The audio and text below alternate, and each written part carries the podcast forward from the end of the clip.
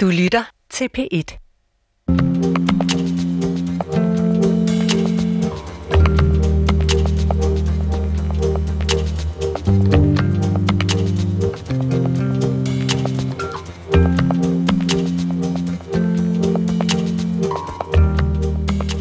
Nogle mennesker kan det at fortælle os om alt det svære på en måde, så vi pludselig forstår det og får lyst til at høre mere. Professor i psykologi, Svend Brinkmann. Tillykke, Svend Brinkmann. Tusind tak. Brinkmann er den seneste, der har fået Rosenkær-prisen for sin evne til at formidle psykologi og filosofi. Hans bog Stå fast har ligget på bestsellerlisten i et år. Stå fast er en bog, der opfordrer læseren til at trække fingeren ud af navlen og holde op med at prøve at finde sig selv. Vi skal holde op med at mærke efter i os selv. Vi skal fokusere på det negative i vores liv. Vi skal tage nej-hatten på, fyre vores coach. Der kommer Svend Brinkmann. Vi skal ikke mærke efter. Vi skal ikke realisere os selv. I stedet skal vi genfinde nogle af de værdier, der kan give livet en retning. Vi bliver nødt til at diskutere, hvad der er det meningsfulde liv. Alle andre diskussioner er på en måde underordnet den, hvordan bliver man et godt menneske? Hvad vil det overhovedet sige? Vi lytter Svend Brinkmann over skulderen, mens han undersøger de værdier, der giver mening i en forpustet tilværelse. De der helt grundlæggende diskussioner, synes jeg, vi har haft alt, alt for lidt. Øh, og det, det bør bare være vigtigt for os alle sammen. Det kan jeg simpelthen ikke forstå, at hvis man ikke synes.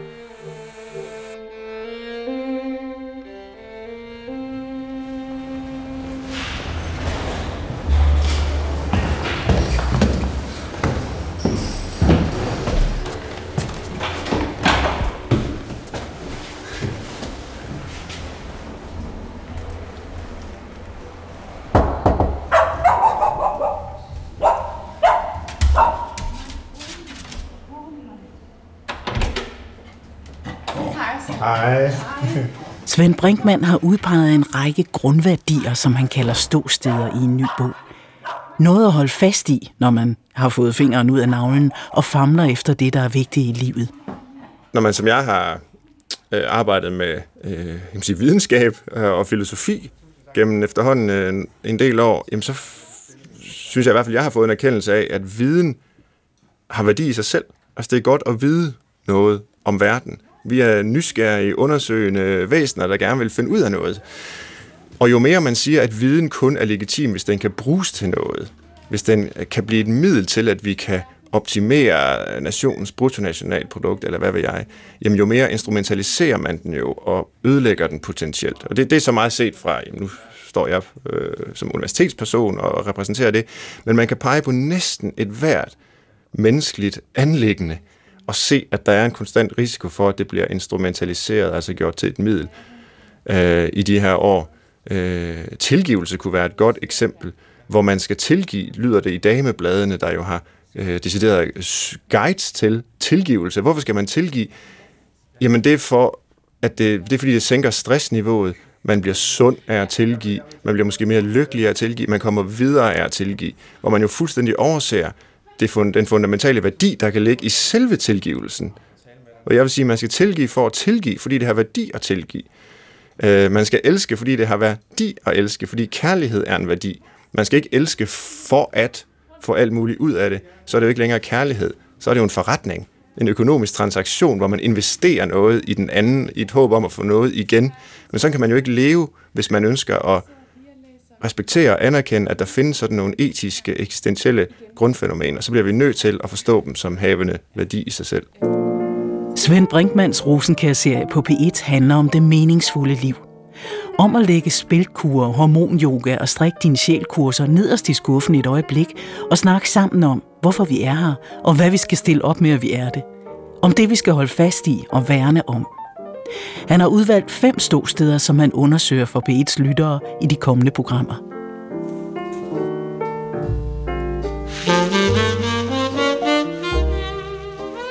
Størst af alt er kærligheden. Eller i hvert fald er den et ståsted. Ikke bare som kærlighed til børn og ægtefæller, men som det at elske, at der findes andet og andre i livet end en selv. Frihed, som vi alle dage har kæmpet for, og som ikke handler om at kunne gøre hvad som helst, der måtte falde en ind, men om at undgå at være slave af sin egen lyst.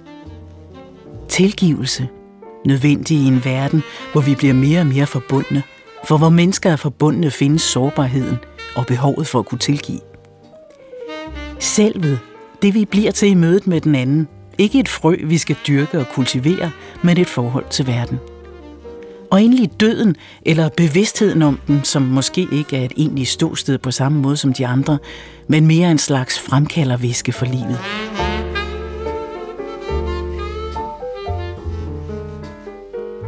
Et af de værktøjer, Svend Brinkmann vil bruge i sine undersøgelser her i Rosenkær-serien, er samtalen. Når vi har en god samtale, så bliver vi bragt ud af os selv ved hjælp af en anden, og den anden bliver bragt ud af sig selv ved hjælp af en.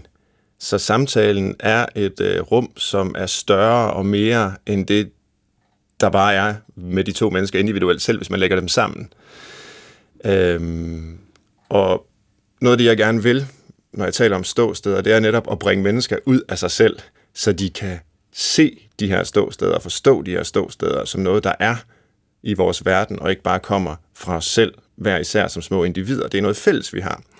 Og der er øh, samtalen jo eminent til at ligesom, øh, befordre, at vi kan se det fælles. Øh, så man, man kommer steder hen med en samtale, når den er god, som man ikke kunne forudse på forhånd, øh, og som man heller ikke kunne være kommet hen til, hvis det bare var en selv.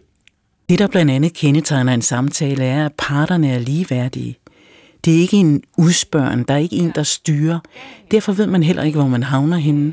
Og den, der inviterer til samtalen, ved, at han eller hun har sluppet kontrollen. Øhm, sådan tænker ja, jeg. Jeg er selv lidt ambivalent. Ja, altså på den ene side kan jeg sagtens følge dig. Jeg bryder mig heller ikke så meget om at systematisere det. Jamen i udgangspunktet, så er jeg nok lidt af en kontrolfreak. Jeg kan godt lide at være den, som selv bestemmer, hvad der skal stå, øh, når jeg skriver bøger. Selv bestemmer, hvad jeg siger, når jeg underviser. Øh, men samtidig så ved jeg godt, at alt det bedste, der sker, det sker uventet. Øh, man kan godt planlægge det i en vis udstrækning, netop ved at forberede sig godt. Altså det, at der sker noget uventet på en øh, spontan måde, det er ikke i modsætning til, at man forbereder sig. Jeg vil nærmere sige, at sandsynligheden for, at der sker noget uventet, godt og spændende og interessant, er større, hvis man har forberedt sig grundigt. Fordi man kan tillade sig lidt mere bare at øh, jamen, slippe håndbremsen og lade samtalen udspille sig, som den nu vil, øh, netop når man har forberedt sig. Jeg har en kollega, der har et begreb, han kalder planlagt spontanitet. Øh, og, og det tror jeg karakteriserer øh, den gode samtale, øh, der handler om noget. Der er selvfølgelig også uplanlagt spontanitet, når vi bare møder nogen og siger hej og taler med dem. Men når man forbereder sig, så kan man, øh, så kan man få sådan en, en planlagt spontanitet, som, som tit kan give noget rigtig godt. Og jeg tror i virkeligheden også på, at, at selve det at skabe kunst, øh, at det er forbundet med død. Jeg var nervøs før flere af samtalerne, men jeg tror ikke så meget, det skyldtes egentlig kontroltab. Det skyldtes mere, at nogle af de mennesker, øh, ja faktisk alle de mennesker, jeg skulle tale med, er nogen, jeg beundrer, og nogen hvis arbejde øh, på meget forskellige måder øh, har, har været væsentligt. Øh, ja, dels for mig, men, men jo også for rigtig mange andre mennesker. Og jeg kendte ingen af dem på forhånd personligt. Øh, så, så jeg var egentlig ret nervøs øh, ved at tale med mange af dem. Svend Brinkmann taler med forfatterne Susanne Brygger, Jørgen Let og Josefine Klogart, med teologen Kjell Holm og med filminstruktøren Nils Melmrus. Så der bliver i alt fire kunstnere blandt samtalepartnerne. Kunstnerne, især de her, men, men generelt vil jeg sige, så kan kunstnere noget, som vi som psykologer, jeg er jo selv psykolog, burde lære mere af, eller ja, altså, kunst er jo en undersøgelse af verden kunst er ikke bare en sådan irrationel skaben ud af intet inde fra kunstnerens øh, indre psykologiske liv eller sådan noget. Når kunstnere arbejder, så undersøger de jo menneskelige grundfænomener. Det kan være gennem øh, poesi, eller det kan være gennem øh, film, eller det kan være gennem romaner, eller hvad det nu er. Og de kan gøre det ved at vise det konkrete for os, hvor psykologer, det jo tit, og videnskabsfolk i det hele taget, har som opgave at abstrahere bort fra det konkrete og vise det almene. Men nogle gange findes det almene altså tydeligst netop i det konkrete, og det kan kunstnere øh, vise. Videnskabsholdene kan bare fortælle om det, kan man sige. Øh, men god kunst viser de her grundfænomener, ofte i næsten ren form. Derfor vil jeg gerne tale med dem.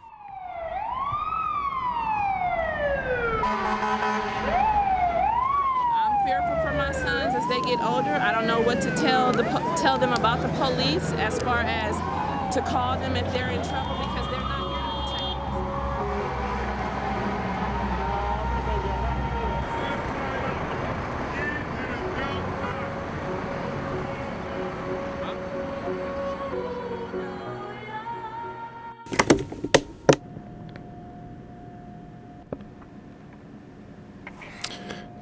Det er den øh, 21. marts, og jeg sidder på, på mit hotel tidligt om morgenen. Jeg kan ikke sove. Vi har snart været her en uge. Jeg vågner stadigvæk klokken 5 om morgenen, og nu har jeg lavet en kop kaffe og gået ned og øh, sidder og arbejder ved computeren. Da Svend Brinkmann var på vej til New York, fik vi listet en lille diktafon ned i hans bagage og overtalt ham til at bruge metropolbyen som kulisse for sine undersøgelser og optage sine tanker på rejsen. Jeg lavede øh, optagelser mm, i begyndelsen i hvert fald næsten hver morgen. Og øh, jamen, jeg havde voldsom jetlag i lang tid. Altså, jeg flyver relativt ofte til USA. Øh, normalt så er det bare mig selv, så skal jeg på konference eller et eller andet. Men her der havde jeg hele familien med, og jeg tror også, det var det ansvar, for nu havde jeg tre unger med i, i New York, relativt små børn, som skulle færdes i den her store by, at jeg bekymrede mig nok lidt mere, øh, var, var lidt mere nervøs, og, og jeg sov bare elendigt, og der gik virkelig lang tid før det her jetlag var, var overstået. Og jeg ved ikke engang, om jeg nåede at få det overstået, selvom jeg var der i flere uger. Øh, men jeg kunne heller ikke sove. Så jeg vågnede tidligt, øh, før øh, resten af familien vågnede. Og så øh, gik jeg ned og drak en stor kop kaffe og, og prøvede at lave de her selvoptagelser. Men det er altså en situation, hvor jeg er øh, øh, ja, på en måde mellem øh, søvnen og vågen tilstand. Øh, og, og det tror jeg helt sikkert godt, man kan høre, ja, både på stemmen, øh, men måske også på det, der, der bliver sagt. Jeg tænker på udstillingen på MoMA i går. Øh, jeg så en, en udstilling, der hed Plastik, som øh, bestod af nogle øh, dansere, kan man måske kalde dem. Men de var helt øh, stationære det meste af tiden, som lå spredt rundt på museet. Det her kæmpestore, imponerende museum, hvor folk vader op og ned af rulletrapper og går rundt og taler og ser øh, smarte New Yorker hippe og intelligente ud. Men så, hvis de kiggede ned, så var der altså øh, personer i gråt tøj, der lå i forvredne positurer rundt omkring på trapperne og gulvene. Jeg vidste faktisk ikke, at, øh, at det var en udstilling, der jeg kom. Den første person, jeg så, der lå på trappen, øh, ja, bliver man sådan overrasket over, er, er der noget galt med det her menneske? Men så kan man se, at det er nok meningen, når folk går forbi og står og kigger. I øh, materialet fra museet, der, der står der, at det er, det er en form for månedslang, øh, månedlang teaterforestilling, kan man sige. Kun med kroppe, der bevæger sig. Uden nogen øh, tydelig begyndelse, og uden nogen bestemt afslutning. Og øh, nu handler alt stor kunst jo på en eller anden måde om, om mening, i hvert fald meget. Og det, man sige, det her, den her særudstilling, så er i hvert fald spørgsmålstegn ved mening. Øh, noget jeg også selv er optaget af, om der er en mening i tilværelsen. En anden New Yorker, Woody Allen, øh, sagde for ikke så længe siden på en pressekonference, hvor han præsenterede sin film Magic in the Moonlight, at øh, jamen, kære venner, sagde han, han er ked af at afsløre det, men øh, der er ingen mening i livet. Alt er bare øh, molekyler i bevægelse, ultimativt vil solen brænde ud, og alt, der nogensinde er blevet skabt i universet, det vil øh, forsvinde eller degenerere til spredte atomer i et uendeligt mørke. Øh, men så for at slå tiden ihjel, indtil det sker, som han ironisk tilføjer, så laver han kunst. Og den idé, som Woody Allen der præsenterer, er hele tiden øh, med mig, hele tiden en form for udfordring. Fordi på den ene side er der jo noget om det, tror jeg. Øh, det Woody Allen siger, der er ikke rigtig nogen mening, at de her kroppe bevæger sig. Vi bevæger os alle sammen. Alt bevæger sig hele tiden. Og på den anden side, så er der selvfølgelig også noget fortvivlende ved det, og formentlig også noget forkert. Hvis man zoomer ud i kosmisk afstand fra livet, hvis man, eller hvis man bare ser de her kroppe på museet, der ligger, øh, jamen så er, der, så er der jo ikke nogen mening. Men hvis vi zoomer ind, hvis vi bevæger os ind i livet, øh, lever det, indgår i relationer med hinanden, opbygger øh, kulturer, praksiser, institutioner, fællesskaber, skriver bøger, skriver symfonier, laver skoler, så er der jo mening i alle de ting. Det er bare en mening, man kun kan forstå indefra, og ikke på astronomisk afstand af livet. Og alt det kom jeg til at tænke på, da jeg så plastikudstillingen, fordi det på en måde er, sådan kan jeg i hvert fald finde på at fortolke det, øh, et symbol på, på livet, at vi bare, øh, eller ikke bare, men altså at vi bevæger os rundt, øh, uden nogen særlig begyndelse og slutning. Vi ved ikke, hvornår slutningen kommer. Vi ved ikke, hvorfor vi er her. Og det må man altså ind i, for at kunne se øh, meningen, finde meningen eller skabe meningen. Jeg prøvede faktisk først, fordi det var så svært for mig bare det med at tale til mig selv og høre mig selv tale uden nogen respons, så inddrog jeg min familie, som var med i New York, stillede spørgsmål til mine børn, øh, fordi det ligger mig så fremmed det med bare at tale øh, til, til, til mig selv. Øh, men, men ellers så kan man jo vende sig til meget, og jeg tror da også, jeg vendede mig til, øh, til den praksis, det er, eller den teknik, det er, fordi det er, også, det er netop noget, man skal lære. Et af de store spørgsmål, der opstår, når man tænker på frihed, det er, om friheden er begrænset af, at der er andre mennesker, som vil noget andet end en selv, som måske kræver noget af en selv. Hvad nu, hvis man boede alene på en øde ø, ligesom Robinson Crusoe? Så var der ikke andre mennesker til at forstyrre en. Var man så egentlig fri? Nej, man kunne ikke komme væk fra øen. Så var man jo ikke fri. Altså, og apropos det med andre mennesker, det er jo lige det, der er frihed. At man mellem mennesker i et samfund kan vælge, hvad der er rigtigt, så er man jo frie. Men hvad nu hvis uh, Robinson Crusoe der, han faktisk havde alle de ting, han skulle bruge, og han kunne gøre lige, hvad han havde lyst til på den her øde ø. Var han så ikke fri? Nej, det var han ikke. Der var ikke andre mennesker. Og, og andre mennesker er der også behov for, for at man er fri. Fordi så kan man nemlig vælge i et fællesskab. Byen, hvor alt er forstørret og ganget op, viste sig at fungere godt som kontrast og ramme for det, der tæller i livet. Man siger jo samtidig om New York, at det er et sted, hvor alting findes.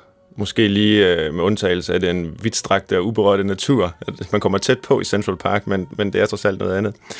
Men altså alle typer af mennesker, rig og fattig, alle etniciteter, øh, alle mulige identitetseksperimenter, som mennesker kan finde på, kan man se udspille sig der i sådan en helt ren form næsten. Så nogen kalder det en magiterning, hvor vi ligesom har et indkog af alle de menneskelige påfund, der eksisterer.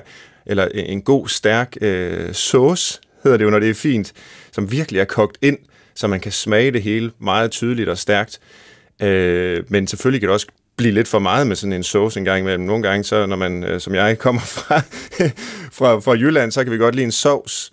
Øh, og, og det er der altså ikke meget af i, i New York, sådan, altså det her mere sådan øh, almene, brede. Det er de her indkog, der findes.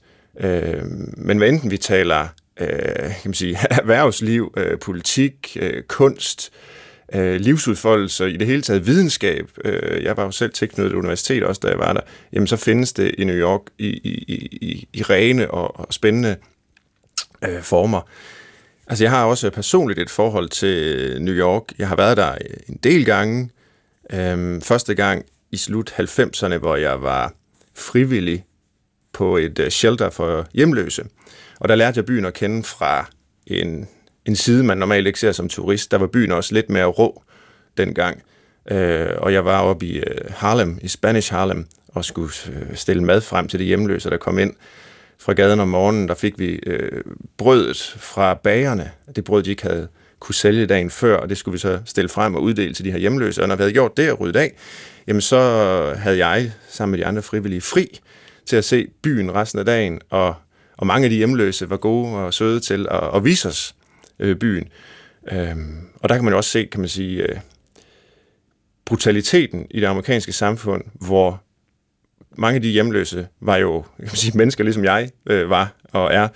Øh, mennesker, der havde haft et almindeligt arbejde og en, en god indkomst, men måske ikke havde tegnet sundhedsforsikring. Og det øjeblik, de blev ramt af en sygdom, jamen så skulle de øh, betale for behandling selv, kunne måske i første omgang øh, låne nogle penge, men så skulle de sælge huset, og pludselig stod de på gaden. Øh, så der bliver det jo også øh, klart for, øh, der var jeg jo relativt ung dengang, øh, for sådan en som mig, at wow, sådan nogle ting her findes i verden, i, i øh, en civiliseret storby som New York, hvor mennesker faktisk har det utrolig svært om at finde andre måder at holde sammen på, øh, end, end dem, vi, vi kender fra Danmark for eksempel. Oplevelser, der formentlig har været med til at forme det menneske, der vil give holdpunkter som tilgivelse, frihed, døden, selvet og kærlighed en vigtigere rolle i vores liv, og som sat ud for at undersøge fænomenerne med den by, han er så knyttet til som baggrundstæppe. Mange af de øh, ståsteder, jeg er optaget af, øh, handler jo om, kan man sige, det nære i vores tilværelse. Det handler om forholdet til andre mennesker. Det handler om, hvad vi har ansvar for. Og på den ene side var det egentlig lidt besværligt eller vanskeligt at forholde sig til de her ståsteder i en øh, larmende, Øh, kaotisk storby som New York. Men på den anden side, så kan man næsten sige paradoxalt, at jeg kom nærmere de her ståsteder, når jeg sad der. Øh, fordi man bliver, man bliver jo mindet om, hvor betydningsfulde de er, når man måske ikke lige umiddelbart kan øh, fornemme dem øh, i, i de nære relationer. Øh, der er jo Altså New York er jo bare en myretue, hvor folk render rundt og bomber ind i hinanden. Mange vil realisere den amerikanske drøm om, om frihed. Øh, indimellem øh, så øh, sårer de hinanden eller krænker hinandens rettigheder, og så bliver tilgivelse et spørgsmål. Hvordan kommer vi videre med vores øh, liv og vores relation osv. Øh, så alle de her øh, ståsteder udspillede sig jo. Øh, men på en, kan man sige, på en, en, en øh, intens og ekstrem måde også øh, som er langt fra den hverdag, jeg selv øh, har erfaring med, og også møder ståstederne igennem øh, her i Danmark. Og måden han møder ståstederne på her og alle andre steder, er som psykolog.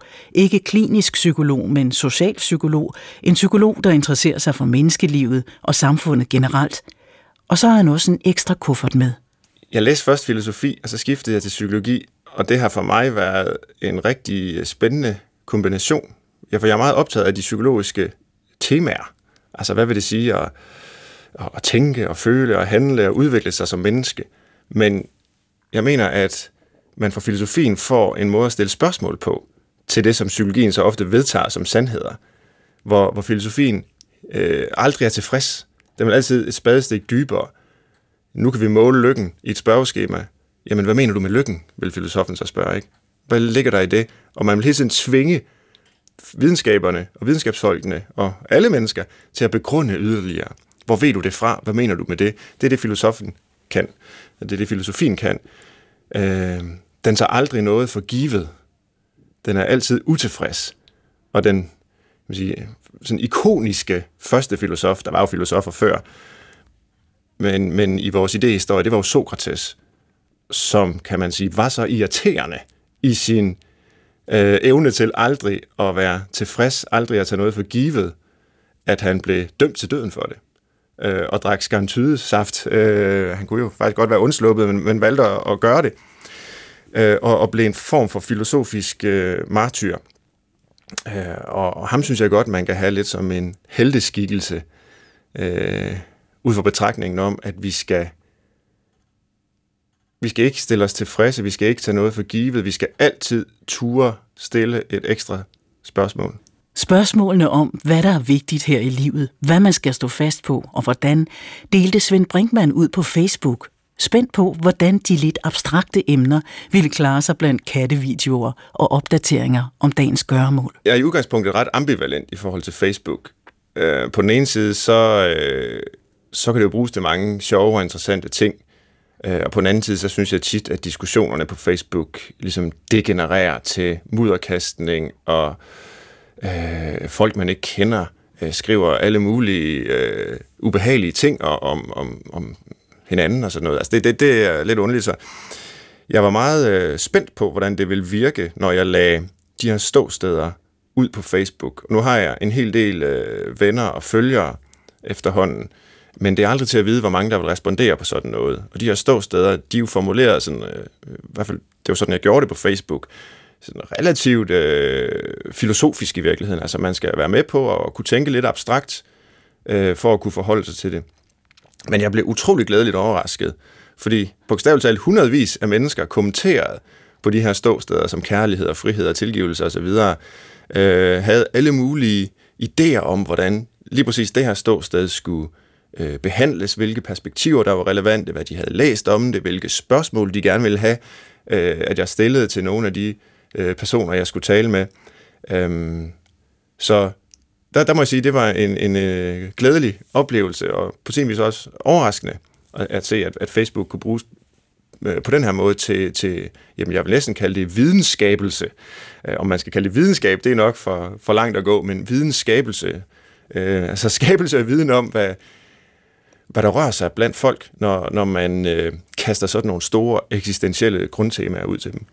Bestselleren Stå fast, rækken af kronikker og artikler, han skriver i sin egenskab af statsbetalt forsker, modtagelsen af Rosenkærprisen samt en lang række optrædener i tv og radio har gjort Svend Brinkmann til et landskendt navn. Jeg får kolossalt mange henvendelser fra folk, som vil mig alt muligt, og det er jo næsten alt sammen positiv opmærksomhed. Altså folk er interesseret i de bøger, jeg har skrevet. De vil gerne have mig ud og holde foredrag. De vil gerne have, at jeg bidrager til øh, alle mulige ting. Og jeg forsøger så meget, jeg nu kan at, at gøre det. Og øh, især jo selvfølgelig, hvis jeg synes, det er en værdig sag, som jeg gerne vil støtte på forskellige vis.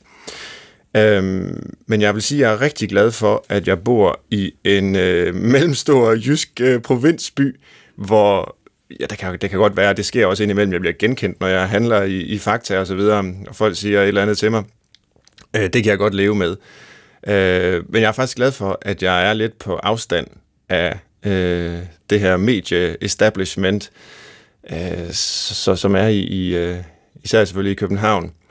Øh, fordi det er simpelthen ikke vigtigt for mig at være med i alle mulige øh, quizprogrammer på tv, eller øh, på, på den måde der. Øh, det, det, det vil jeg helst undgå.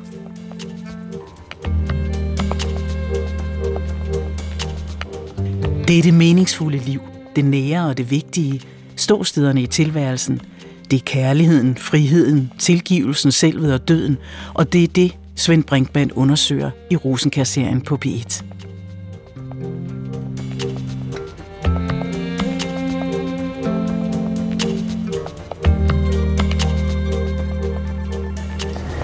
Og så er frihedsgåenden lige her bagved. Nu skal vi hen og tage et billede. Så nu er vi lige ved siden af frihedsgåenden, eller fritidsstatuetten, som vi har kaldt den i familien. Fritidsgåenden. Synes du, den er flot, Ellen? Ja. Hvad tænker du på, når du ser frihedsgåenden? Frihed. Selvom hun overhovedet ikke kan bevæge sig. Ja, hun er jo et tegn på fri, frihed. Ja.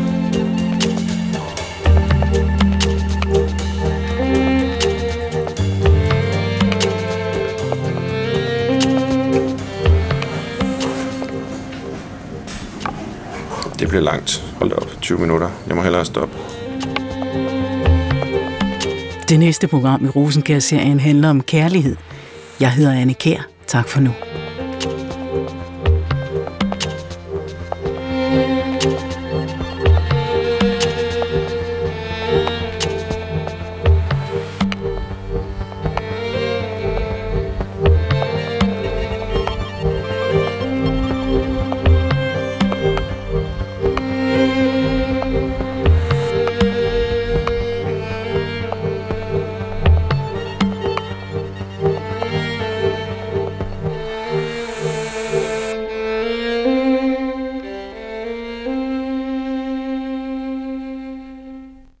Du kan høre flere P1-podcasts i DR's radio-app. Det giver mening.